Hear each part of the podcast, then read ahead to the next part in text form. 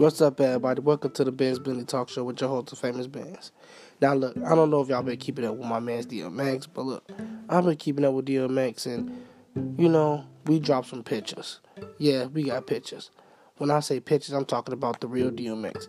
He got a big belly now.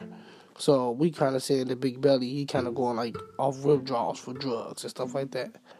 So, how y'all feel about DMX coming back in? Do y'all think he gonna be like the next new hot thing? Like, hot, hot, hot? To me, DMX weaker than Cal shit.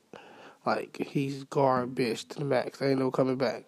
I think DMX should just start, like, you know, acting. You know, just go to an acting route. Because he did a couple of movies with Jet Li, Romeo Was That, stuff like that. If y'all don't know him he's a good, a good, a good, good actor to me. But as far as the music career, it's over. It's over. But he doing his thing. He got a couple albums. He going on tour. He's getting fat. I ain't talking about fat. I'm talking about obese. I'm talking not a regular, like America obese, fat as hell. but DMX man, stay out of trouble, stay out that jail, man. If you live to my show, man, just don't go back to jail.